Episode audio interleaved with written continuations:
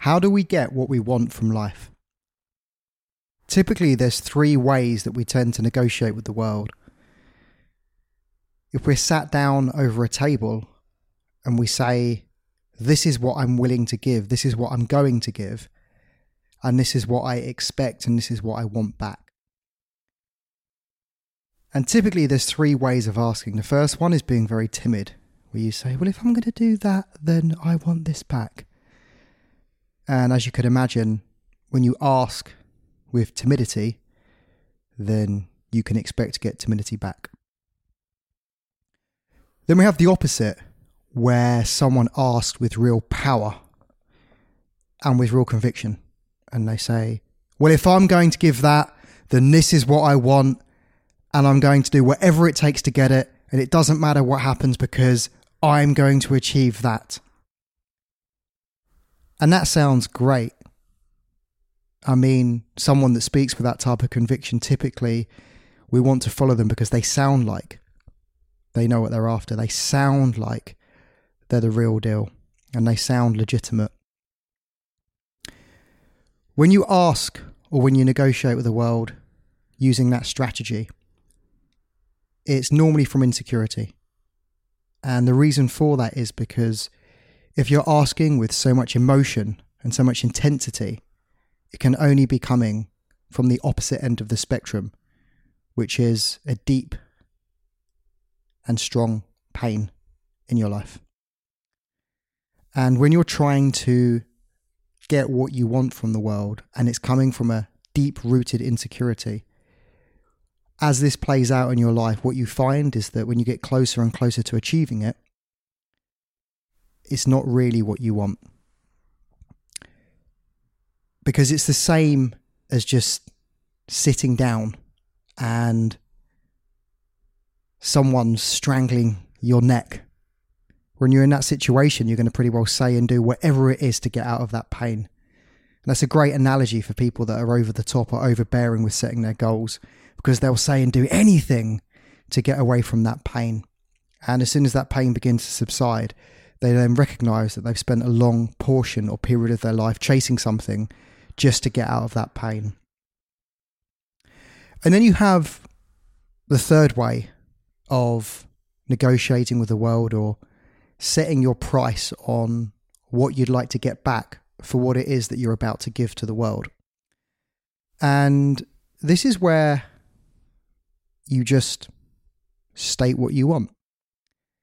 And if anyone's ever negotiated, and I'm sure we've all negotiated in our life, the person who cannot be negotiated with is the one with no emotional attachment.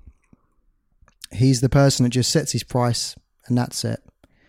And we've all been in a situation where there's just no point in even trying to have a conversation or trying to offer some logic or some emotion to this person because he's set his price and that's it and he's not going to be swayed either way. And normally, when we come into contact with this type of character, what we tend to find is that they're the person that ultimately gets what it is that they want. So, if we just rewind slightly to that character that is being strangled and in so much pain that he's just willing to do whatever it is to, to cure himself there's many ways in which you can soften that chokehold in life. And a few of the ways in which you can do that are to write out your goals and to leave them a few days and to see if there's still that same strong emotional attachment because time just enables you to look at it differently. You can share it with people that you know care about you and ask them for their perspective. And if you don't like their feedback and don't like what response they're giving you, typically it's because you're too emotionally attached, which is an indicator that perhaps you should re-evaluate what it is that you're trying to do. Because think about it, why do you need to run at a thousand miles an hour? If you think how long life is, there's so many months, there's so many weeks, there's so many days, there's so many hours, there's so many minutes. If you start off at 100 miles an hour, you are going to burn out. And that is fundamentally what happens to people that try and negotiate with the world in an extremely powerful and, and dominant way that over a period of time cracks appear and your ability to negotiate will end and you'll end up either settling for something different or you realize that you're in pain in the first place. Another way that you can loosen that stranglehold if you're the type of character that just wants more and more and more is just educate yourself of people that have done that in the past and just read their their autobiographies, read what they say about achieving goals and how fleeting these moments are, and then you move on to the next one. And often it's that search for the completion of that goal that makes you great, not the actual completion. So when you are negotiating with the world and saying that this is what I want, bearing in mind that typically it's the journey that you're after and not actually that end point. So with any form of planning or preparation for your future, it's always appropriate to look at how that plays out in your day to day life. What am I going to be doing when I wake up in the morning? Where am I going to be spending my time? Which people am I going to invite into my world for the attainment of what it is that I want? And when you start to ask these questions, you recognize that when you are emotionally charged, that typically you'll end up spending time with people you don't want to spend your time with. You'll end up working with people you don't want to work with. And you'll end up entering a cycle or a new phase in your life where you're really chasing something where you're not just letting it unfold naturally.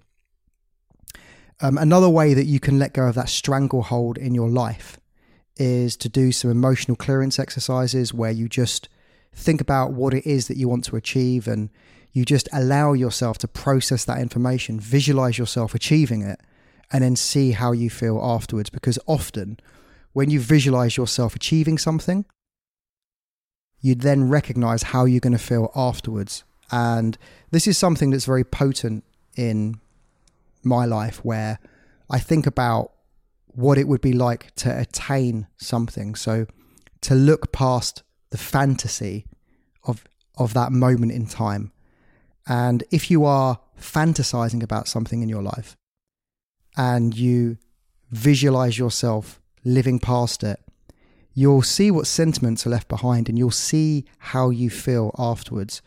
And as with life, typically we don't remember the experience, we often remember the story we tell ourselves afterwards. So it's important to remember that in life, the experience is momentary, yet the way in which you're going to remember it will be via a story and the story that you tell yourself.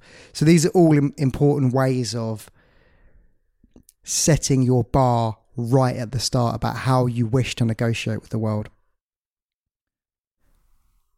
So you're sat at the table and you're metaphorically negotiating what it is that you want back.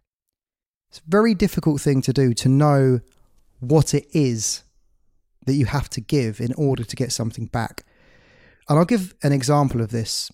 You can record 150 podcast episodes, which is what this one is. Or you can record five. Or you can record 500.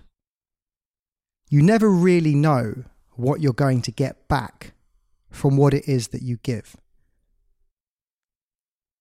And that's important to recognize because it is about how you are spending your days. So, as you are sat there and you're negotiating about your future and what it is, and you're planning your life, let's go back to that same question What are you worth? And only you know the answer to that question. Because if you ask for too much, you're going to feel uncomfortable. And if you ask for too little, you're going to feel disappointed with yourself and in life. As with working practices, if you get a bonus that's more than you expected, you feel great. And if it's less, you feel dejected and deflated. It's that middle point that you're after. You'll often hear a lot of coaches or motivational speakers speak about putting a higher value on yourself and assigning more value to yourself to ask for more. And the way in which you can actually do that in your life is to think how you can be worth more money. How can I be worth more value to the world? And often, when you ask that question, you will answer it with gaps of knowledge or a gap somewhere in your life. That if you are able to fill that, then you're able to charge more to the world. Now, this can be in a dating situation where if you really want to date the woman of your dreams, where's that gap? If you ask yourself that question, it could be that perhaps you're not in good enough physical condition. Perhaps if you were just that little bit fitter and stronger, you'd feel better and then you could negotiate with the world better. It could play out in your work. Perhaps you could take additional courses to fill gaps in your knowledge so that you know that if a situation arises in the future, you cannot be caught out because you filled that gap of knowledge. So as you sit at that table and you filled those gaps, what you'll find is that you're able to ask more from the world. And then when you filled enough of those gaps, here's what happens. You sit at that table and you say, I have a lot to give. I have a lot to offer. I'm happy at not offering any of it. I'm also happy to offer all the value that I have in exchange for this. And that is your list of demands. That is what you want back from the world. And when you're in this situation, when you're able to articulate it in such a concise and specific way where you know that you're worth it, that is when you are in a real negotiation. And that is where all of your insecurities will be highlighted because when you say those words, this is what I want, any tremblances of fear will come up. And when that fear comes up, these are indicators of what you need to do to plug those gaps in your life. You see, that journey is ongoing, and that negotiation with life is ongoing. And one of the fundamental great things about living is that you get to go back to that table whenever you want. You can go away, you can take a course, you can get in better physical condition, you can meditate, you can do yoga, you can do all of these things. And then you get to go back to that table. You get to sit down and you get to negotiate. And as you mature and as you go through the rituals and the cycles in life, your body language will relax, you'll become less try hard, and you'll recognize that you have an ability to get whatever it is that you desire in your life. As long as it's coming from a position of giving, which is what do you have to offer and give to the world? And how are you going to go about doing it? You see, when you negotiate and you know your true value, you have to get what you want. And you will get what you want from life. I'm currently writing a book this year, and it's based on a lot of short stories with indirect meanings and lessons. And as part of the process, you write a lot, and some of the stories don't quite add up and they don't quite make sense in the format of the book. And I wrote one earlier on today, which didn't really fit the mold for the book, but it's quite valuable just to this podcast episode. It's it was titled What If? And it was just a short story of what if you could kill off your character? What if if you could wake up tomorrow and be a different person in a different world in a different time? What would you do? How would you create it? And the point I was making is that we can all do that in our life. You can wake up tomorrow and you can decide to be a different person. You can decide to surround yourself with different people. You can decide to do a different job. We are all creators in our life. And as we round off this episode and come back full circle, it's important to remember that when you enter that negotiation table, you have filled all those gaps. And then and only then will you be able to get what it is that you truly desire.